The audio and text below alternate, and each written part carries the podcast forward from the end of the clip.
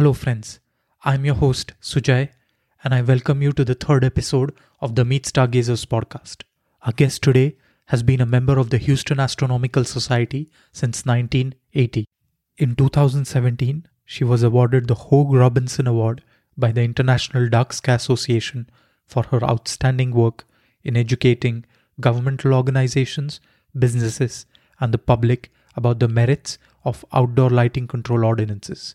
In this episode, she shares with us her experiences in dark sky advocacy.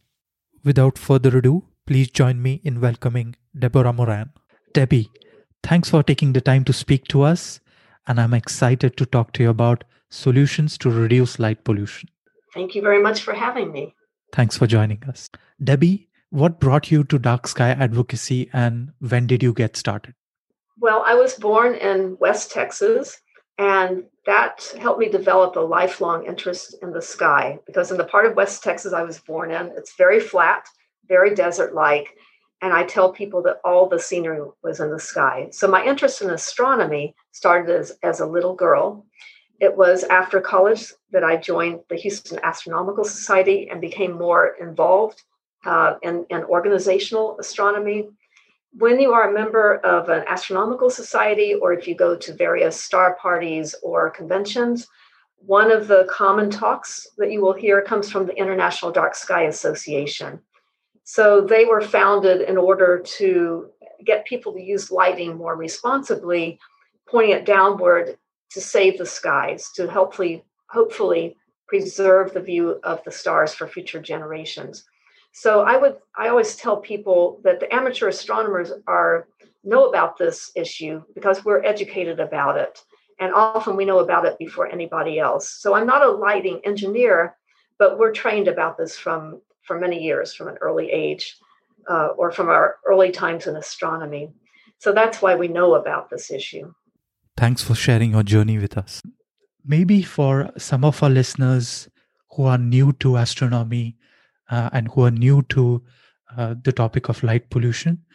Could you explain to us what is light pollution? So, we would describe light pollution not as all light, but light used indiscriminately. So, that means light that's not pointed at the target that it's supposed to light up. Um, if it's pointed upward into the sky, it has nothing to do with lighting your driveway or your parking lot. And it also can include, as we will discuss later, over, overly bright reflected light and overly white light because that's very harmful both to uh, animals, humans, and also even your night vision at night. So, it, what we consider good lighting is going to differ in a big city. Uh, I am here in Houston, Texas, which is a very large city, versus a small town or a rural area. Thanks for giving us that context. It's a nuance that uh, that we need to understand. Could you tell us if light pollution has ne- negative effects on, on human health? Yes, it has extreme negative effects, actually. So, our bodies need um, nighttime, and that does not mean zero light, but means light of a certain quality, which we can discuss a little bit later. But normally, we need a warmer light at night. The blue light that we are now starting to use with LED lighting simulates daytime. And when the body's exposed to 24 hour daytime, it doesn't do well. So the hormone we need to help us sleep is suppressed. And we may sleep, but it might be a more interrupted sleep. And interestingly enough, the health problems that develop from that are exactly the same pre existing conditions which make COVID 19 worse. So those kinds of health problems can be overweight because we tend to eat more carbs when we're sleepy or tired, diabetes, there's also mental health problems with uh, depression, possibly. If also sometimes mental um, anxieties can increase, people's inhibitions come down. So, for instance, even juvenile delinquency is known to be increased with a lack of sleep. And there's also certain cancers which are exacerbated when melatonin in our bodies is suppressed at night. That same melatonin actually keeps those cancers from growing as fast. And that would include hormone based cancers, such as prostate, breast, and colorectal cancers.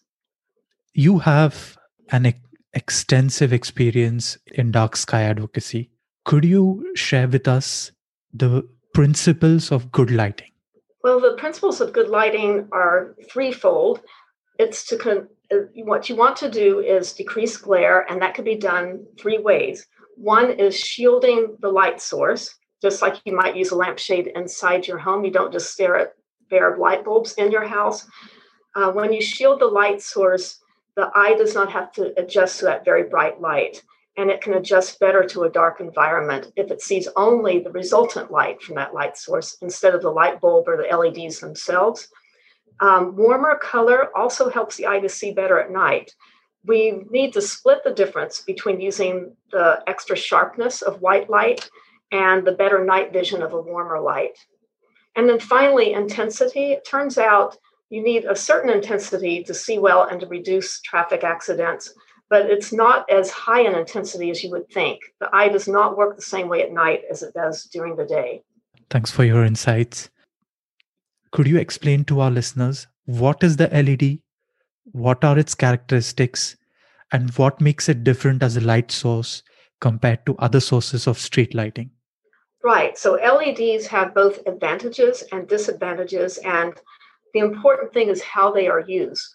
LED stands for light emitting diode, and it uses a different mechanism for creating light. It uses a, a semiconductor, and it's made out of gallium aluminum, and arsenide. And the movement of electrons is what creates the light.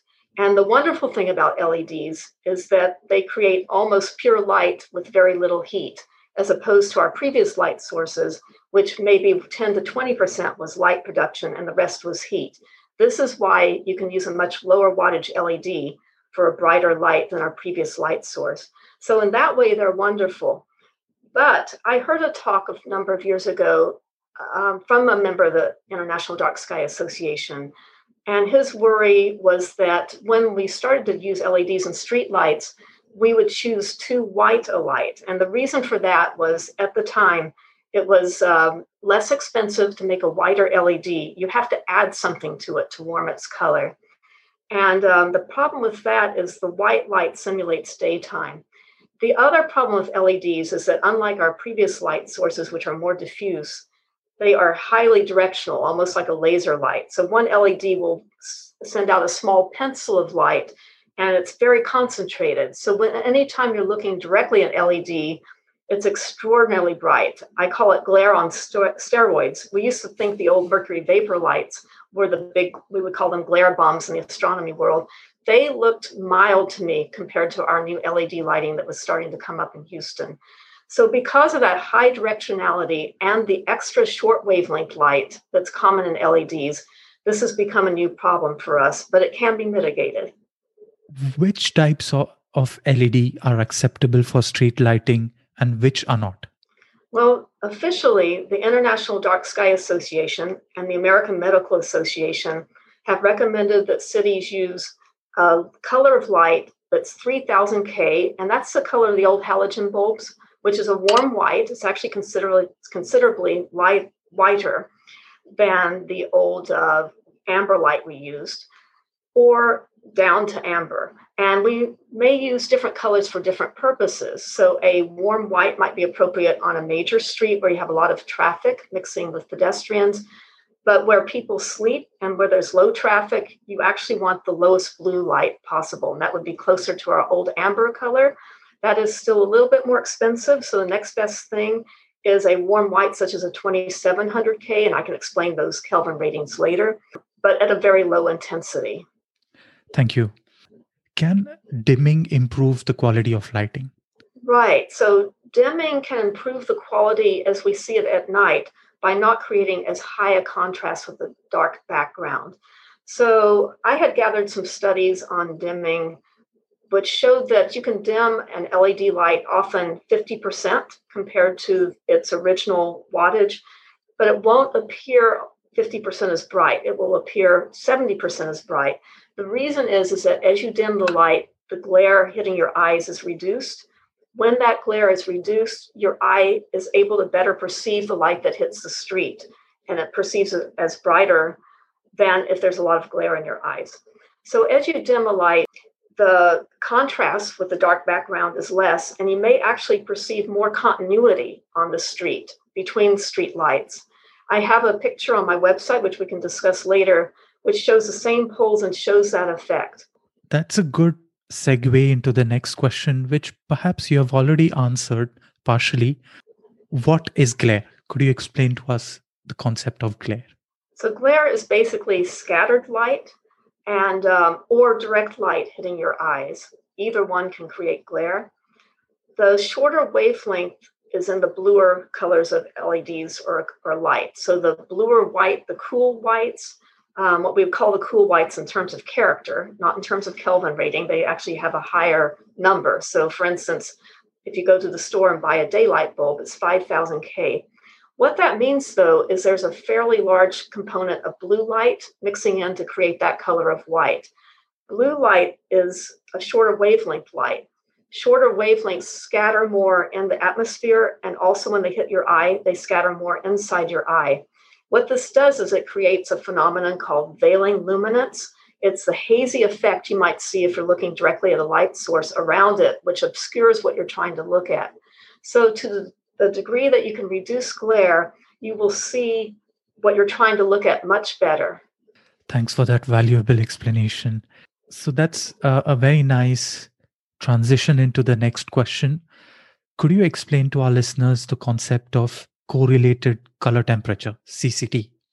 Right. So when you go to the store and shop for lighting, you will see a CCT, which is correlated color temperature rating on the box.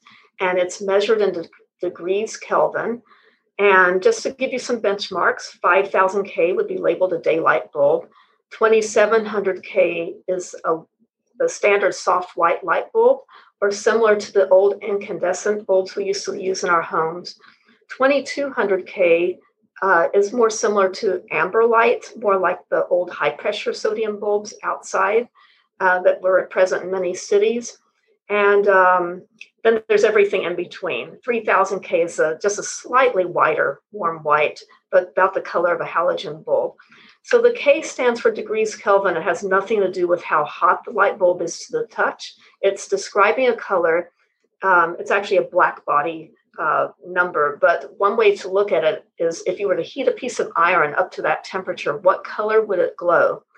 So um, the lower temperature iron will glow more red, and if you heat it to a higher temperature, it will glow more bluish white. So that's the way it's using temperature to describe a color. Thanks for such a digestible explanation. So which light is the most is is the most comfortable to look at and how can we reduce glare? So if you take the same wattage of light bulbs and present it in different colors, the blue or white light bulbs will be perceived as higher glare. We have a picture of that on my website, which we can discuss later. Um, so even color itself creates glare. And again, that's because the shorter wavelength light scatters more. Uh, to give you a comparison, blue light scatters 10 times more than red light does. That is why the sky is blue. The sun puts out all wavelengths, but it's the blue light rays that scatter the most, and that's the color that reaches our eyes as a sky color. It's the same phenomenon that creates glare. So, for that reason, some large cities, uh, especially in Europe, but also starting now in the United States, are choosing a, the warmer whites for their major streets instead of the bluer whites. You get most, you get virtually the same visibility, but a lot less glare that way. Thanks for such a lovely explanation. Why is white light not natural? So, white light is very natural during the daytime. It is not natural at nighttime. So, our bodies evolved under a naturally reddening light at night. So, what happens when the sun sets? It reddens the light reddens around us. And the only light that we use for millennia was firelight, which is also a warmer color. So, as light as the blue frequency light disappears when day turns to night, that's the signal to our bodies to uh, reduce cortisol and increase melatonin, and it signals our bodies to rest and to sleep. So, a lot of cities will say, well, isn't the whiter light that's natural? It's like sunlight we actually need that during the day to regulate our circadian rhythm. So, just as much as you want to avoid it at night, you actually want to partake of it during the day. And now architects are starting to recognize that. We now actually have variable indoor bulbs, which might start out whiter. In fact, I use one in my house. I turn on the white color in the morning and mix it with daylight. And the same bulb can now become a warmer white at night, and it can even become a half bright amber. One of my favorite bulbs to use indoors. The same thing applies to outdoors. Our, our eyes um, need the warmer light to see as well. I should mention one thing. Some engineers will say, well, do, don't we want to keep drivers awake at night? And we want to do two things. We might want to use a little bit more high frequency light. It's going to be heresy a little bit to keep drivers awake. But if you overdo that, then they're dealing with uh, glare and discomfort the whole time they're driving. In a big city like Houston, it's not just driving through that for a mile. You may be driving that through that for 30 or 40 miles at a time. And you also don't want drivers fighting that glare for mile after mile. So again, you want to split the difference. Thanks, Debbie. What is the correlated color temperature, CCT, for streetlights?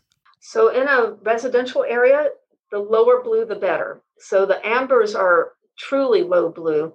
They are currently still a little bit more expensive than a very subdued warm white. So that would be the next best. If you're in a very large city that can't afford the amber light, I think at this point, the amount of light you get per watt in all LEDs, including amber, is now definitely at the point where you would save money compared to your older lighting, even if you use amber light. So, in residential areas, I would not recommend more than 2700K. Some of the lighting engineers advising us have said they're using very low level 2700K light in California, and now they've started to add amber as the cost has come down. But their light level is so low, it's about one third of the wattage that we use here in Houston with an even wider light. So they're able to use it at a very low level. The other thing is, I recently heard an, an Illuminating Engineering Society webinar, and they showed a curve showing that from no light to some light, you, you drop auto accidents quite a bit or auto pedestrian accidents. But at still a relatively low level of light, that completely levels off. And as you increase light, there's actually a point where the accidents increase again from glare and distraction. And that current level of light is what the Illuminating Engineering Society is recommending in its current road wage guidelines. So if you only meet those guidelines, you won't be overly increasing light pollution. But if you double those, as many cities do, then you have a real problem and you are not gaining any accident reduction from that point. So we just advocate using enough light, but not too much light. So the recommendation expressed in correlated color temperature would be lower than 2700 Kelvin. Is that right?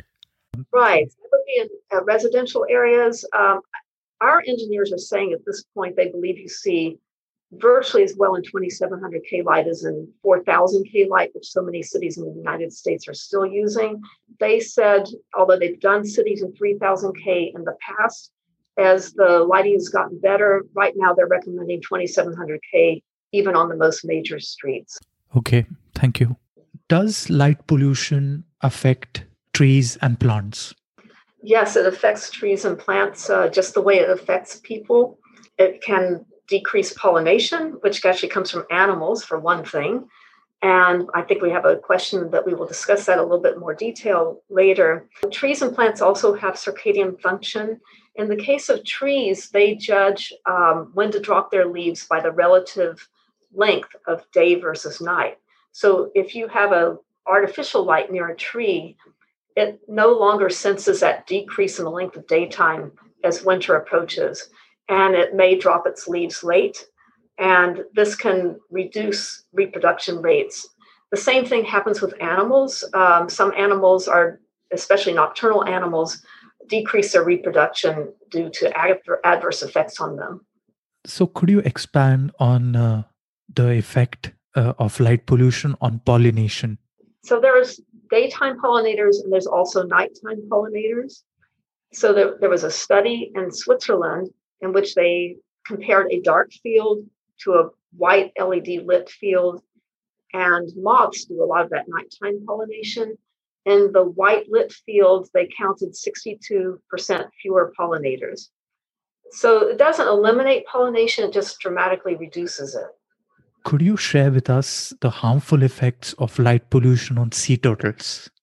Yeah, sea turtles are one of the most affected animals for their breeding because the mother sea turtles lay their eggs on the beach and are not present when the baby sea turtles are born, their mission as soon as they're born, as soon as they pop out of the sand, is to get to the ocean as soon as they can. If they don't do it fairly quickly, they're vulnerable to predators. And the way they find the ocean has been through moonlight or maybe sunset light on the waves of the ocean. If there's a, populated beach and there's a lot of artificial light, they often will go the wrong way. In fact, I have a slide of sea turtle tracks where they're just going around in circles or they're going toward the city instead of the ocean. And then they often get picked up by a predatory bird before they reach the ocean, which reduces their numbers. There are fixes for sea turtles. Um, in communities that have sea turtles, there's a very amber light that they can install, which will not confuse the sea turtles and they'll head to the ocean as expected. Thanks for the explanation. Does light pollution affect bird migration? Right, light pollution is a biggie for bird migration. I'm in one of the three cities in, in the United States which has the worst effect, kills the most birds. And those three cities are Chicago, Dallas, and Houston. And the reason is, is they are three very brightly lit cities that are directly on one of the major migratory paths. The biggest problem is for songbirds and seabirds. They hit buildings, so in the case of migratory birds, it's not only the street lighting, which will attract them to the cities in the first place and often hold them there instead of uh, continuing on their mission. It can also be interior light and tall buildings, which they are attracted to and they smash into buildings. So it is now estimated that, that between 100 million and a billion uh, migratory birds die each year, either smashing into buildings or flying around bright light to exhaustion and then not being able to take off again and becoming vulnerable to predators. I don't know if there's a perfect fix for that, but there are lights out campaigns all over the United States, I'm sure in Europe, that specifically during those bird migratory periods to try to reduce um, outdoor lighting as much as possible. It's not all year long, but if we can turn off any unnecessary lights during that period of time, it'll reduce their attraction to the cities and uh, hopefully more of them will survive and make it the rest of the way on their path. Maybe continuing along that line, uh, does light pollution affect bats? Yes, it does affect bats. It's a little bit different from, from species to species. But um, I was just reading that urban bats do have some problems with white light, but that's mitigated some if there's a lot of trees around. They do a little bit better. They may go ahead and continue feeding if they feel like they're protected by trees. Some bats won't fly out their out of their caves or under bridges or wherever they're they're resting at all if there's white light outside. Uh, we have seen that there are a few European cities in the, in the Netherlands and in Britain which have actually installed red lights on on uh, what they feel are the routes uh, that the bird that the bats fly to go ahead and, and do their eating every night. That definitely solves the problem. You probably see bats and red lights in zoos and aquariums also. And um, so there's a lot we can do to help bats without uh, foregoing our ability to see at night. Could you share with us uh, the reason behind uh, the grasshopper invasion of Las Vegas? Right. So one, I figure if all else fails, just show people the grasshopper invasion videos that are all over YouTube. Maybe the yuck factor will hopefully prevent people from using white light. So what happens is every once in a while there are excessive rains in the desert around Las Vegas, and um, what you get is a huge bumper crop of grasshoppers. Now Las Vegas has this one pyramid building, which has this huge white beacon which shoots into the sky. And the grasshoppers were zeroing in on that to find Las Vegas and swarming around every white light they could find, which is plentiful on the Las Vegas Strip. Um, I looked um, far and wide because I wanted to see if anyone had uh, created a video which had a white light and an amber light in the same field and I found one. There was an amateur video, and just for two seconds, she pans upwards, and there's a white LED light right next to an amber, older, high pressure sodium light. All of the grasshoppers are swarming the white light. They're completely ignoring the amber light. What I like about the video, which is on our website, is it makes the point that if you don't want to attract the grasshoppers to your home, to use a warmer or more amber light. And this is true of many insects, that they are attracted to a, a whiter color it actually turns out the warmer LEDs almost outdo bug lights, the very yellow lights. Uh, but again, wherever you're sleeping, we recommend the most warm light, lowest blue you can use. But if you want to keep insects away from swarming your house, uh, do not use the whiter lights. Thank you. What have your main challenges been in advocating for reduction in light pollution? Well, every advocate knows that we are fighting something that seems intuitive. So it's intuitive to people to think that the more light they see in the in their field of view, the better they're seeing. And it doesn't work that way at night. We astronomers know that. We spend time our time dark adapting. We use red flashlights. We know we actually see better in the dark that way. We don't really do that for driving. That's a little bit different situation. But it's very hard to get people to accept that if you shield the view of, of the actual light bulb, to them it looks like all of a sudden 90% of the light is gone. And then they think, I must not be seeing well. You literally have to take people one by one outside, have them hold up their hand to shield a bulb, and all of a sudden things that they were not seeing show up. And it's instant. It's not that your pupil is shrunk and it's expanding. That takes about 30 minutes to do. It's that the eye cannot see very bright light and very dark and dimmer areas at the same time. It can only see one at a time. So as soon as you get the brightest light out of your field of view, all of a sudden all sorts of other areas come up. You can try that yourself. Just go to a neighbor's house or your own. If you have a very bright light, stand opposite, hold up your hand, block, block the light, and instantly areas will come out. So again, the challenge is having people understand this. And one of uh, the things I thought about is why did people put up very bright light in the first place? And it finally occurred to me that the reason is, is they feel they have been taught to do that, that that is what will best protect them from crime and will help them best see their surroundings. I personally feel that this uh, fight would go a lot better if we had the help of law enforcement on our side. And I do believe that people will believe all of these same concepts if they hear it from a policeman rather than if they hear it from an environmentalist, because I think the implication in their minds is that I am being asked to do something altruistic. And in doing that, I'm sacrificing something for myself. Our message is that nothing could be farther from the truth, that you actually see better with our light. But you have to show people not only what they can see, you have to show them what they're not seeing because of a bright light. Once they see that, they can't unsee it as a presenter once said, I've had, I took someone out for five minutes and she said, Oh my gosh, Debbie, you're right. You've created a monster. You're exactly right. Every place I see a light bulb, I can't see under the light. Every place I don't see the light bulb, I see everything. That's the way it works, and it saves the sky and our health. Debbie, could you please tell us what are the common myths and misconceptions about good lighting? Well, I would say one of the most important misconceptions is that you can't have adequate light and protect the night sky and protect health.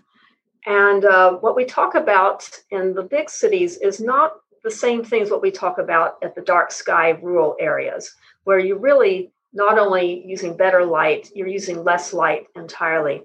In a city, we know we're never going to see the Milky Way sprawling across a, a Houston sky or a Chicago sky. Although I understand and Um, from a man who grew up in the south side of Chicago that when he was young, you could see the Milky Way. We're probably not going to get back to that, but what we can do is we can dramatically shorten the drive outside of the city to see a dark sky if every light is pointed downward, is warmer, is shielded, and is not overly intense. So we can have what we need in the cities without sacrificing what we need in the surrounding areas. That's a lovely ambition. I want to live in that city. Tucson. Tucson, yeah. Debbie, could you please share with us the benchmarks of good lighting that you have come across in your work of dark sky advocacy? Right. So the um, the very first city in the United States to first install white lighting and then decide that was not a good idea was Davis, California. And they were fortunate to have one of the premier lighting engineers in the country, James Benya, as a resident there. So a number of uh, the residents protested, and he tested everything in between what the city was using and when you use different uh, warmths of light and different brightnesses. And what they found was as they went warmer and fainter, the approval rating went up among citizens. They felt more and more comfortable and that they could see more easily at night. Since then, a number of cities have moved also toward warmer lighting. And I'd like to talk about two different situations. Uh, one of them would be Flagstaff, Arizona. Flagstaff has a major astronomical observatory outside of it, only six miles away from a city of 100, over 100,000 people.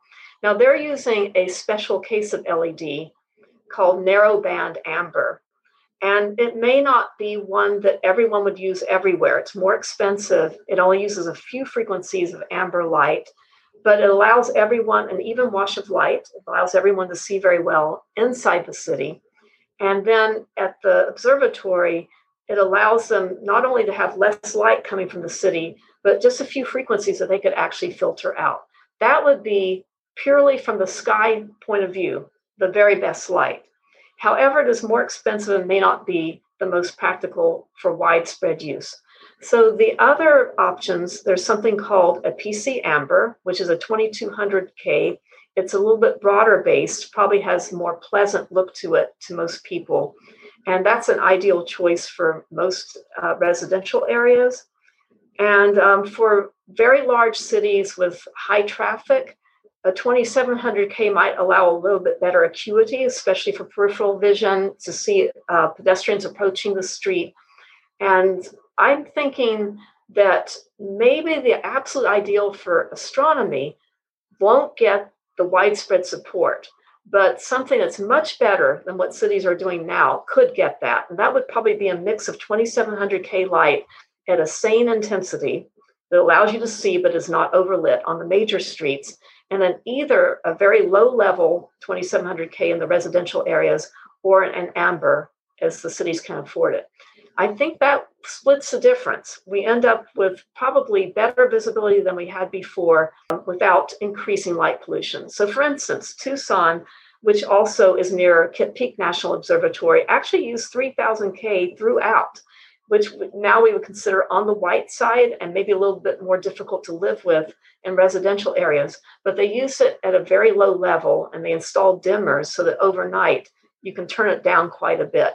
It's amazing how little light you need to actually tell whether someone's around you to see your surroundings. And they were actually able to reduce light pollution compared to an amber light, which would normally reduce it better because it was so well controlled and it was used at such a good level.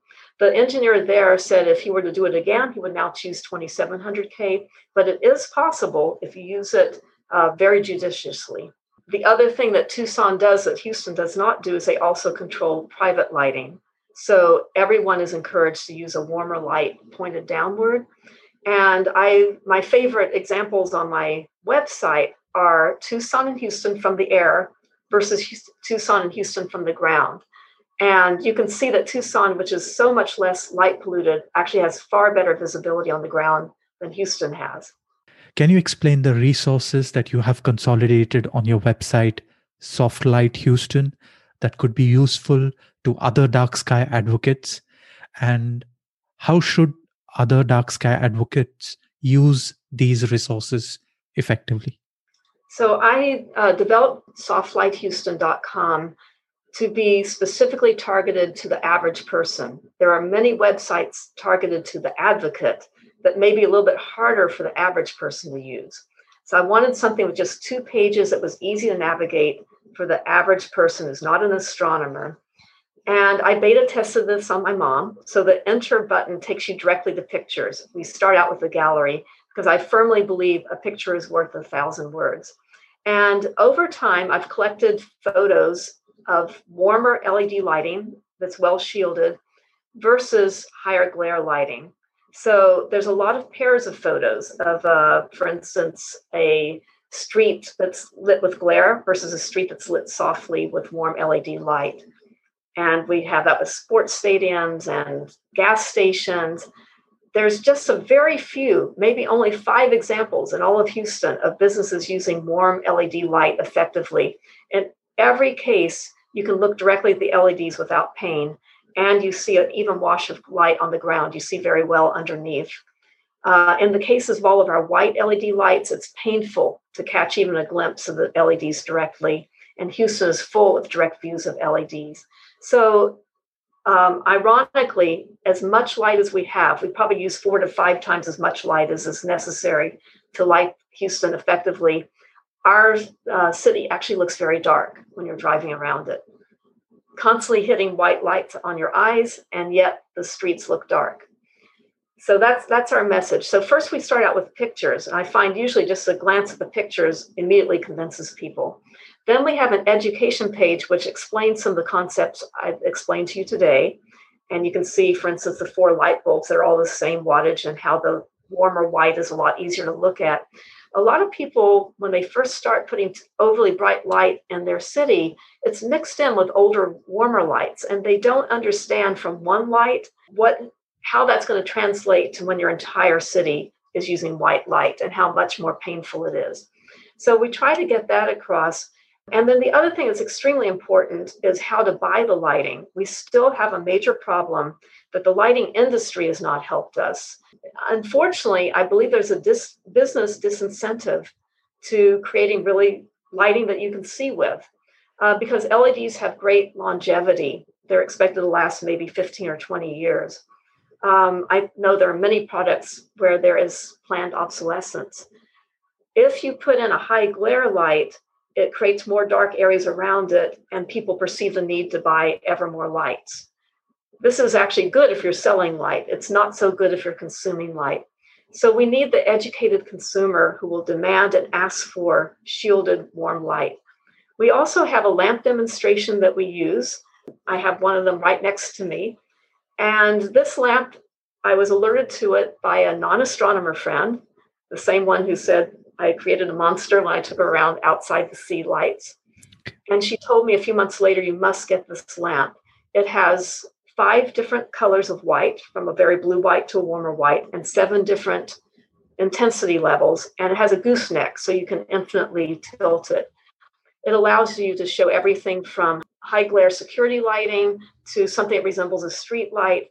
And the way I use it is very important. I use two figures under it, one directly under and one about a 20 inches or so behind, because it's actually the figure behind is what changes dramatically when you change the, the amount of glare. It proves that you can use the lowest level and the warmest light without glare and see both figures better than the highest level with the blue light and a little bit of glare. So you it shows that less light you see better. But people don't believe that until you show them physically. Okay. And one last thing, I would like to mention uh, the idea of three of our members of our astronomy society here. Uh, Jim King had the idea of filming somebody at a school simply passing from left to right. It's a 20 second video she is going from in front of a bank of uh, warm lights under an overhang in front of a very bright white security light. It looks like there's two lights, there's actually only one. And then she comes out the other side to shielded light again. She almost disappears in front of the white security lighting. We find that's an extremely effective tool in our talks because people can see for themselves the person disappearing as soon as they are have glare in their field of vision. What do you think needs to change going forward? What are the improvements that could be brought about to further reduce light pollution? Well, I think uh, one of the problems is that people buy bright lighting because they believe they've been taught that that is what will protect them best by the people in charge of their safety. And when I've spoken with police officers, I find often they are not familiar with how lighting works to the eye. So I've educated uh, the police chief here is actually pretty supportive. He's from California, which uses lighting responsibly. But when he has had me contact police officers to make changes, I have found they know nothing about glare and how the eye sees with light. I would love to see an education program designed by one of the centers, such as the California uh, Lighting Technology Center, which teaches lighting engineers made for police officers, which can be distributed to them, plus a very brief demonstration that they can do for their audiences. So that now we have the people in charge of people's security also teaching them that when you reduce glare, you see best. We do have on our website a sentence like that that was changed in our burglary prevention brochure, but we still don't have a concerted education program coming from the police. The other thing I think we need is just more pictures of what good quality lighting looks like, not just diagrams, but um, because it's very convincing. No one doesn't like a good quality, soft, warm LED light. They're not afraid of it. They can see, they can see well. And then the last thing I think is how we label and display lighting. Um, dark sky lighting probably needs a label added to it that mentions that it is a glare free light so that people understand that this is a light that benefits them and not just the environment. I would love to see it labeled new non glare design for best visibility. I believe they would sell like hotcakes if we just had that label. I understand it would also fix the other problem, which is that not many can be found in the stores. And uh, Home Depot rep said, well, they don't sell all that well because labeled as a dark sky light, people think it's a specialty light for rural areas if it was labeled a glare free light, then I think people would understand the benefit to themselves. I believe if we can make those three changes, the, um, the problem would disappear much faster. Those are some great recommendations. Thank you, Debbie. Thank you. Friends, I hope you enjoyed this episode and found it useful. Debbie is one of the strongest defenders of dark skies and has been recognized as a pioneer in outdoor lighting reform. You can find a link to her website in the show notes. If you liked this episode, please consider buying me a coffee. You can find a link to my Buy Me a Coffee page at the bottom of the show notes.